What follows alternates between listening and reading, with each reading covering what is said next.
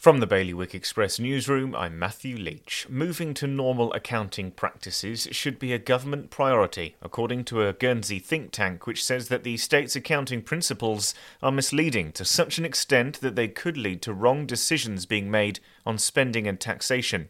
Meanwhile, ministers in Jersey have decided to bring forward the date that small indoor household gatherings can resume to Sunday.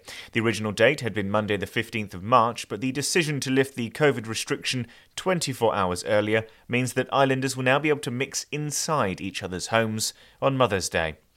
A Jersey charity that provides safe accommodation to young people at risk of homelessness is aiming to raise £1 million for a much needed new hostel. The Jersey Association for Youth and Friendship, which helps those aged between 18 and 25, currently runs four shelters that can accommodate up to 29 residents. And lockdown has encouraged the growth of an earring making hobby into a one woman cottage industry. Beth Brown works at the Guille-Allès Library, but after lockdown prevented her from doing her day job, she expanded into making her own bespoke earrings.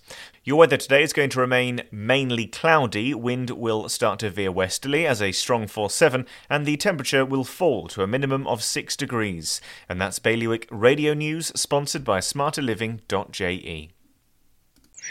Well, the garden looks good this year, but it would definitely smell better if we got rid of that oil tank. We could fit an air source heat pump in there and have room to spare. I've heard they're very efficient.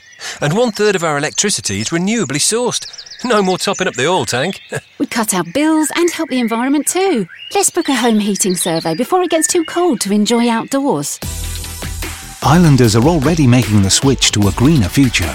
To book your home heating survey or to find out more, visit smarterliving.je.